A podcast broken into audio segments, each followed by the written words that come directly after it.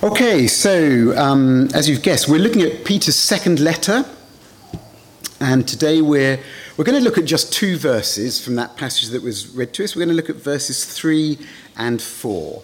And we're going to, um, we're, doing, we're taking it slowly for a reason. Number one, it's dense, uh, there's lots of theology there, but there's another reason, and particularly with these two verses. And that is that this letter is, I mean, if, you, you know, if you've done any background reading on it, if you've been around a bit, you, you will know that this letter is one of the most controversial in the whole of the New Testament. In fact, in the whole of the Bible. I mean, should it even be in the Bible? You know, we say, and it's written probably in your Bible, it's called Peter's second letter. But is it Peter's second letter? I mean, did Peter actually write this? And a whole load of theologians would say, no, he did not. And one reason they give is what he says and the words he uses to say it, not least in these two verses that we're going to look at uh, this morning. Okay, words like verse 3 divine power or godliness, or verse 4 divine nature and partaking in it, or escaping from the corruption that is in the world. And we might read those words, hear those words as we have already, and think, what's the problem with that? Okay, well, the problem is that those were words and terms that the rest of the New Testament rarely, if ever, uses. It's almost as if they're avoiding using them. Whereas Greek philosophy and pagan Roman religion used these terms a whole load and used them to say things that no Jewish person or early Christian, let alone an apostle like Peter, would ever say. And so the argument goes well, this cannot be Peter then. This, somebody else must have written this. Somebody who has grown up in Greek culture. Somebody whose faith is compromised by pagan philosophy. Okay, now we're going to see in a um, few moments what these words and terms meant back then. I would just say, who says? I mean, who says that Peter shouldn't write like this? I mean, when I was a junior doctor training in pediatrics, we were, you know, one of the things you get trained in pediatrics is how do you speak to children? And one of the first rules is you get down to their level. You speak to them face to face. Don't tower over them like you're some scary giant. Get, physically, bend down. Look them in the faith, face. And if, you, if you're going to say something, if you're going to explain something to them, use language that they will understand. Or think about the difference between rugby and American football. I mean, rugby is a game played by men. Whereas American football is a game played by people wearing sticky tights with lots of padding and helmets so that they don't get hurt. Okay, now imagine that I were to, Sue and I, imagine that Sue and I were to move to America. Okay, and I became a pastor of an American church. How well do you think I'd, how well do you think I'd get on? I mean, talk of rugby would have to go, wouldn't it? And in its place, I would have to, I've been learning about this, I would have to talk about quarterbacks and touchdowns and offense and defense and gridirons and yardage. Okay, I would have to learn a whole new vocabulary. Why? Because I'd want to be understood. I want, to, I want to be able to communicate in ways that the people listening said, oh, yeah, I get that. Okay, so if Peter is writing to people who are coming to faith out of a pagan culture, coming to faith uh, uh, out of a culture where they are swimming in you know, pagan Greek philosophy and Roman religions, and if he genuinely cared about them, and he wants them to understand, wouldn't you expect him to bend down? Wouldn't, wouldn't you expect him to do precisely this and to use language that they understand, the words that they are using, but to use those words and terms in a way that then pointed to Christ, which is exactly what Peter does. And he doesn't just do it for them. You see, it is possible that you are here this morning and you are 100% happy with your life. You would change nothing about it. It is also possible that that is not true for you. That as you look at your character or at your circumstances, things are not as you want them to be. But where do you find the power to change? Where, where, where, do you find the power to change your character? Maybe especially if you've already tried. Where do you find the power to get free from some of the stuff that's binding you, dragging you down? Or, or where do you find the power to cope with life when your circumstances are not changing? Well, in these two verses, Peter tells us. But he, as he does, he talks about becoming godlike. Again, you might hear that and think, well, I would, I would be interested in change, but I don't have any ambitions to become a god. I would ask you, is that really the case? Is that true? Okay, we're going to look at three things the change we desire, the problem with desire, and the answer to desire. Okay, firstly, the change we desire. Okay, look at verse 4.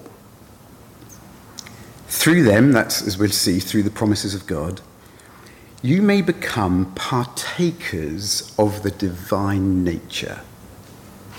And in their culture, that is a loaded term. Depending on which pagan philosophy you read or which pagan religion you followed, your great hope was to die and be absorbed into the divine, or to become like one of the gods, or even if you, or to, even to become like a, to become a god, if you were a Caesar, to be worshipped as a god. And to us, that kind of talk seems utterly alien. But is it? I mean, have you ever walked around your neighborhood? You know, maybe Lausanne looked up on people's balconies. Have you ever taken a hike to a mountain refuge and seen prayer flags fluttering in the wind. And as Christianity has declined in the West, interestingly, Buddhism has increased. But what is the end point of Buddhism? It's the loss of self in the ultimate. It's the loss of self in the divine. Okay, but you don't have to believe or embrace Buddhism to think like that. As we saw last week, you know, maybe you're not yet a Christian, and you know, your view of God is, you know, I think of God as sort of the universal consciousness. And that when you die, you become a part of that universal consciousness. You partake in the divine nature. Okay, but again, you don't have to buy into any of that sort of religious stuff to want to be godlike or to, or to want a share of the divine nature. I mean, just look at the, you know, the latest Marvel superhero movie. Or think about Harry Potter or Lord of the Rings. We are captivated by characters with godlike powers. Or think about those who engage in extreme sports and this desire to get into the flow zone. You to, to feel like time stands still. It's as if you step out of time, becoming eternal. Or that desire to defy death people who have a seeming invincibility about them, who you even talk about they achieve a godlike status. Or, you know, each year I teach a course at the Bible at school in Geneva to the final year students. Okay, they're just on the verge of becoming pastors. And one of the things I tell them is, you are not the Messiah, but they want to be. You are not the Messiah. When, when the religious leaders come to uh, John the Baptist, they ask him, Who are you? And what's his response? I am not the Messiah. I'm not the Christ. But we want to be, we try to be, and not just pastors. I mean, think about some of the characteristics of God. He's omniscient, he knows everything. He's omnipotent, he can do everything, fix every problem. And He's omnipresent, He is everywhere. Ask yourself have there ever been times when you wish or try to live as if one of those is true for you? Do you ever beat yourself up or get anxious because you don't have all the answers? You don't know what to do in this situation. You don't, you, you, you don't know how to help your friend with the questions or the problems they have, and you feel bad about it. You beat yourself up. Or do you ever fake it? And you pretend you do know. And you pretend you know more than you know. I mean, what is that but the desire to be omniscient or the pretense that our knowledge is not limited? Or, as I say, do people's problems, or maybe those of society or the world, do they weigh heavy on you? And you see all of the needs out there, and it just, it just drags you down. And you feel impotent, paralyzed to do anything about it. Or you get angry with yourself or with others at their inaction. Why? Because we want to fix all the problems.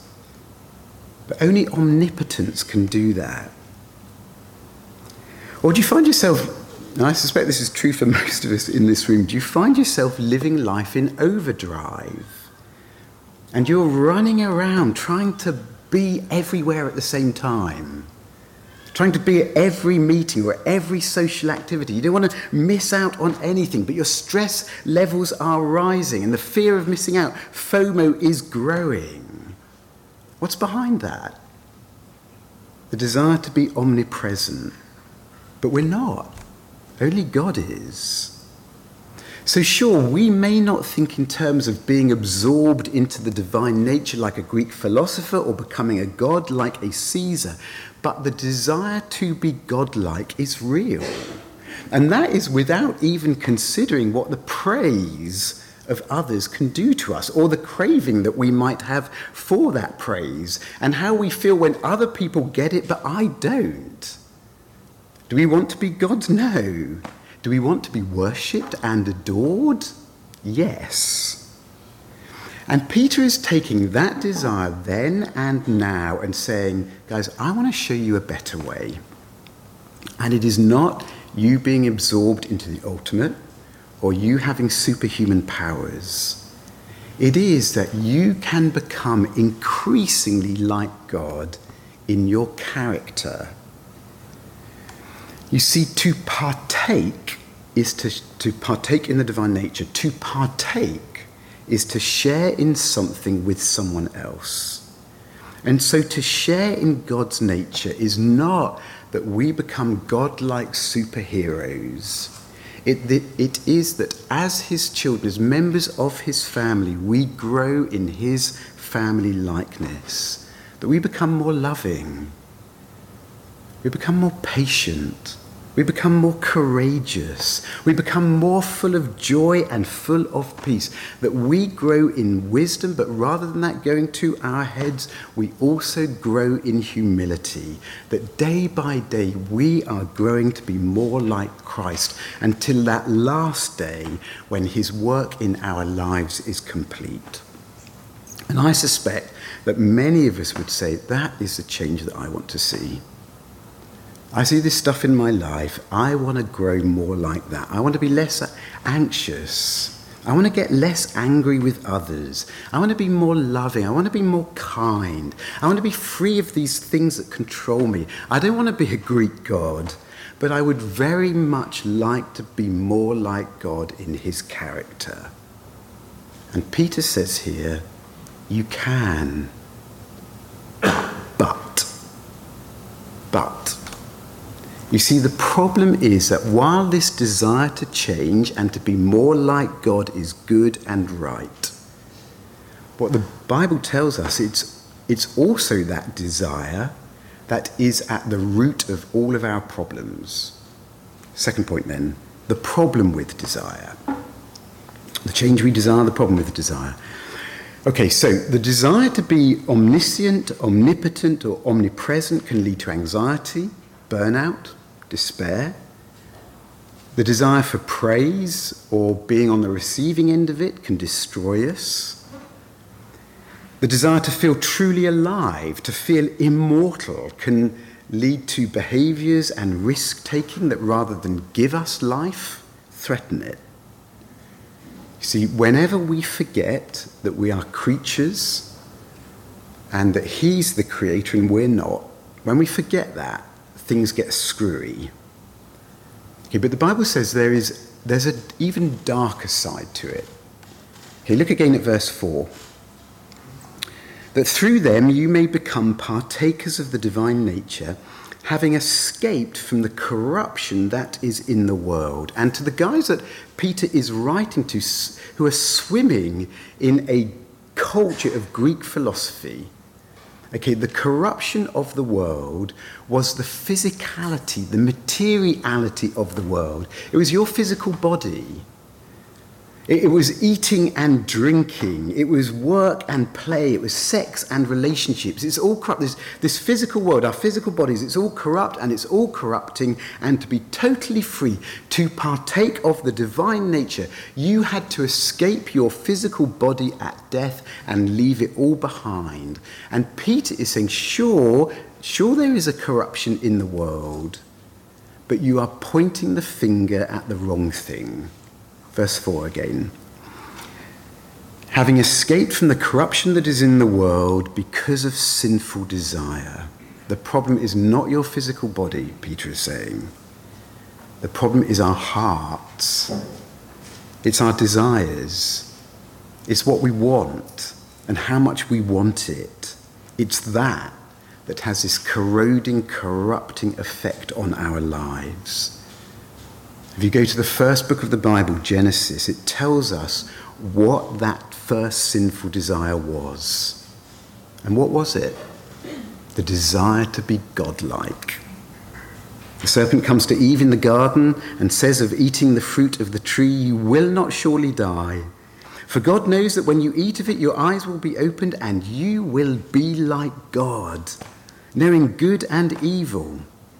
And then Genesis tells us so that when the woman saw that the tree was good for food and that it was a delight to the eyes and that the tree was to be desired to make one wise, she took of its fruit and ate.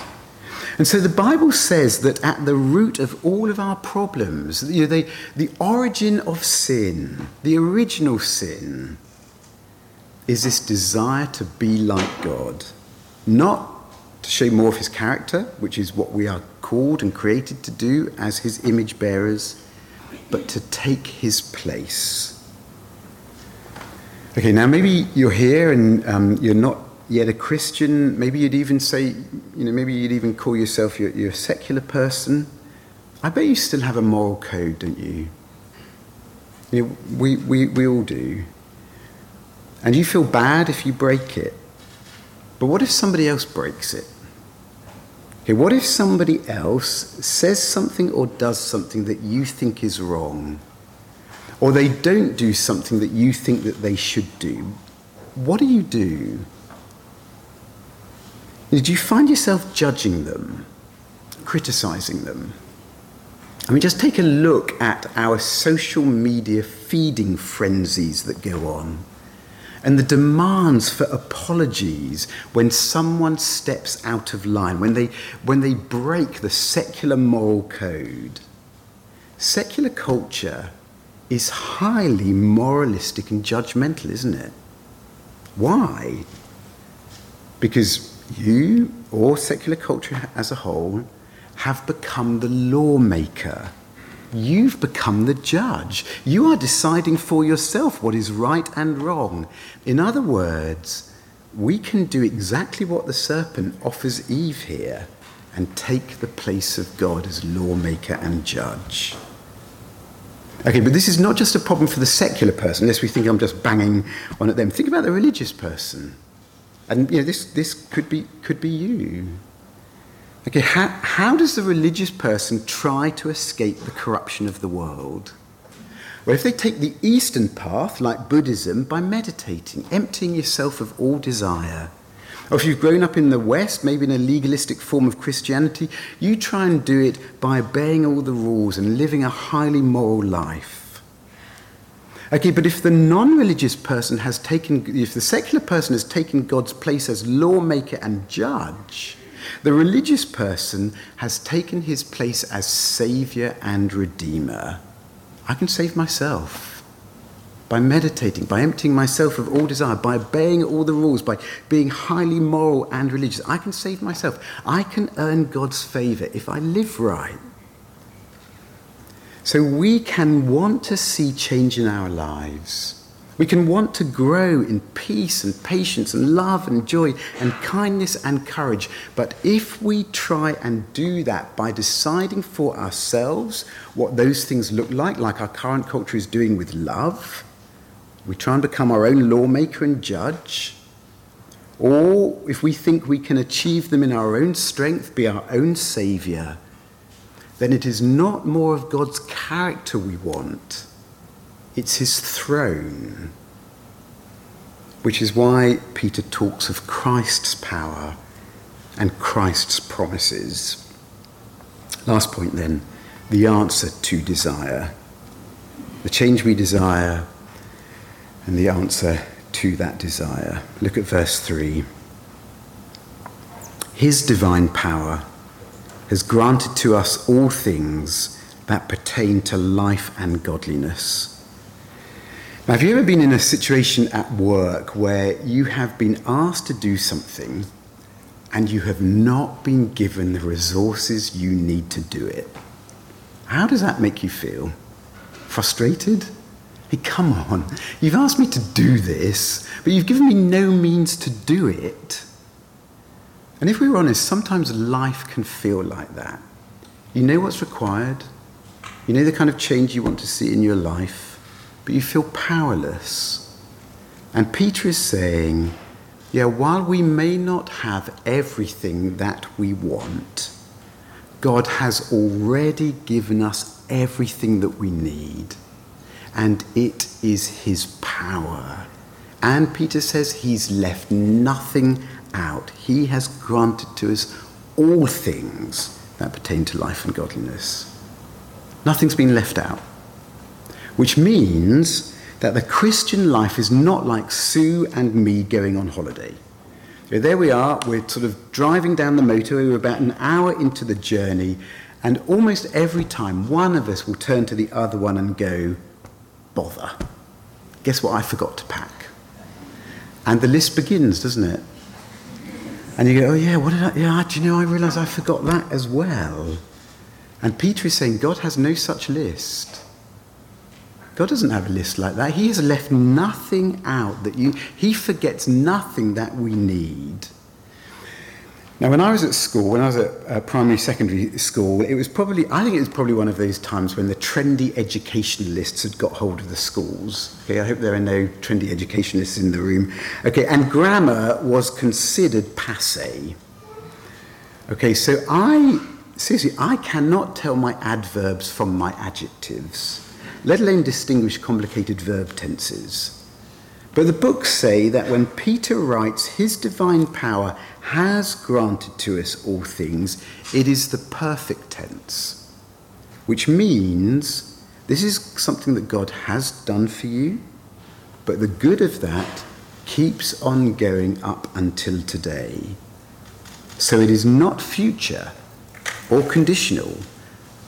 It is not, do you know what? If you try really hard, if you pray hard enough, if you study enough, or you know, if, if you get serious enough, or if you seek that special experience with passion enough, at some point down the line, God might just give you what you need. It's not future and it's not conditional. Nor is it a bog standard past tense, like God has given you what you need, but don't come back for more, because that's all you've got, so don't use it up all in one go. It is perfect. He has given you everything you need, and that supply is as good today as it was when He first gave it. So, how do you access that power for change? Verse 3 through the knowledge of Him who called us to His own glory and excellence. So, does knowledge mean that if I want to grow, be growing in love and joy? If I want to be free of the stuff that's dragging me down, if this is about knowledge, does that mean I have to hit the books? Does that mean I have to subscribe to Audible, listen to more audible audio books? Does it mean I need to listen to more podcasts, grow in knowledge? And the answer is no. That reading more books and listening to good stuff is good things to do. It is that when Christ first calls you to come to him, he leads you then and from then on into a growing personal, intimate knowledge of him. And that knowledge begins with God showing you Christ's glory and excellence, Peter says. As John writes at the beginning of his gospel. And the Word became flesh and dwelt among us, and we have seen his glory, glory as of the only Son from the Father, full of grace and truth. And when God shows you at conversion and from then on Christ's glories and excellencies, he shows you how in Christ becoming a man, he took on our human nature so that we might be partakers of his divine nature. That he bent down to us so that we might be lifted up to him.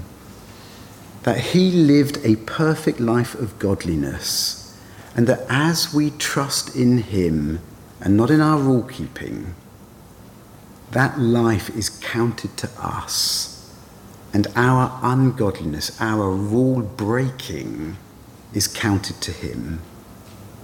See, Moses wanted to see God's glory, and so he asks him to see his glory. And in answer, God passes before him and proclaims his name before him. It's God saying, This is my glory. The Lord, the Lord, a God merciful and gracious, slow to anger and abounding in steadfast love and faithfulness, keeping steadfast love for thousands, forgiving iniquity and transgression and sin, but who will by no means clear the guilty. And you're left thinking, hey, come on, that's contradictory. How can you both forgive the guilty and punish them?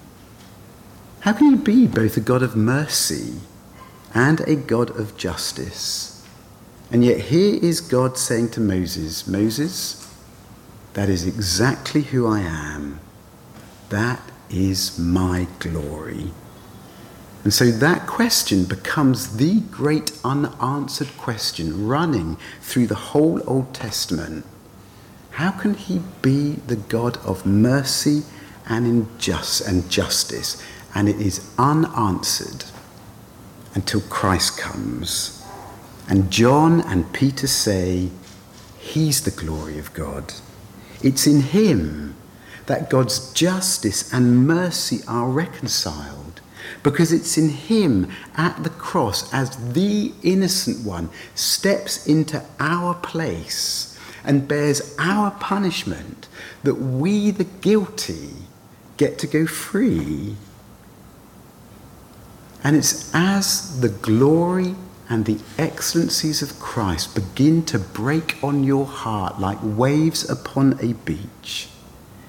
It is as the love of Christ for you first dawns on you and you see his glory and his excellence.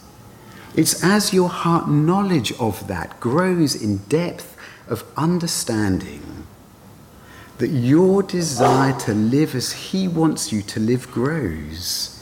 As you increasingly see the beauty of Jesus' character, you want your character to become more like Him. As you understand how He humbled Himself for you, it humbles you. As you know His compassion towards you when you didn't deserve it, you will become more compassionate to others who don't deserve it. As you understand how He is for you, regardless of what others may say about you, your courage will grow because you know He's for you. Because it is through the knowledge of the glory and the excellencies of Christ that His divine power is released in your life.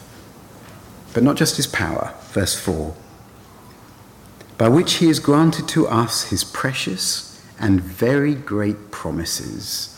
That's interesting, isn't it? Peter doesn't tell us what those promises are, he tells us their impact, that through them we might become partakers of the divine nature. But we can guess what kind of promises he's thinking of.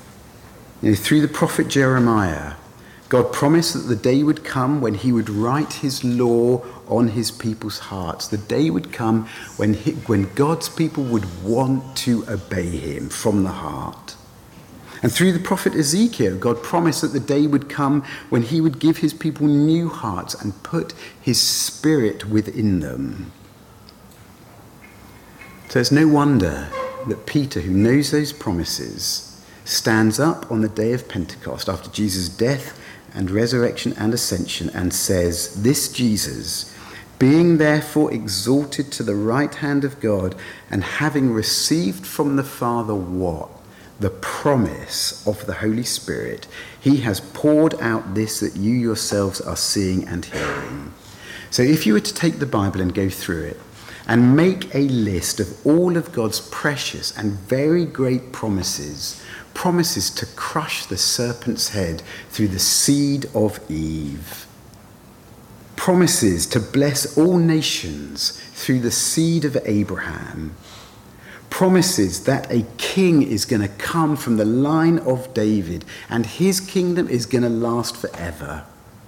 Promises like there is going to be a sin bearing servant by whose wounds we are healed. If you make a list of all those promises, you will have to include on that list the promises of a changed heart, of his spirit living within us, promises that we can partake of the divine nature.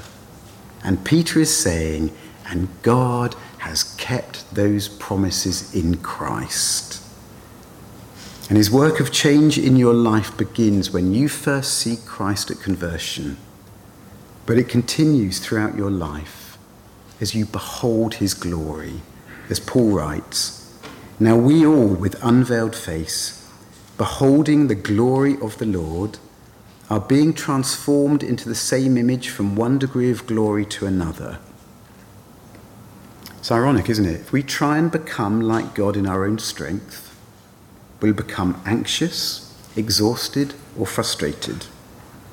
If we try and take God's place, be our own lawmaker or saviour, we'll become judgmental and critical of others. We'll behave like a demigod but if we come to Christ and spend our lives beholding his glories and his excellencies and trust in his promises, we will see the kind of change we want as our characters become more like his until the day when he brings it all to an end and we will see him as he really is. Let's pray.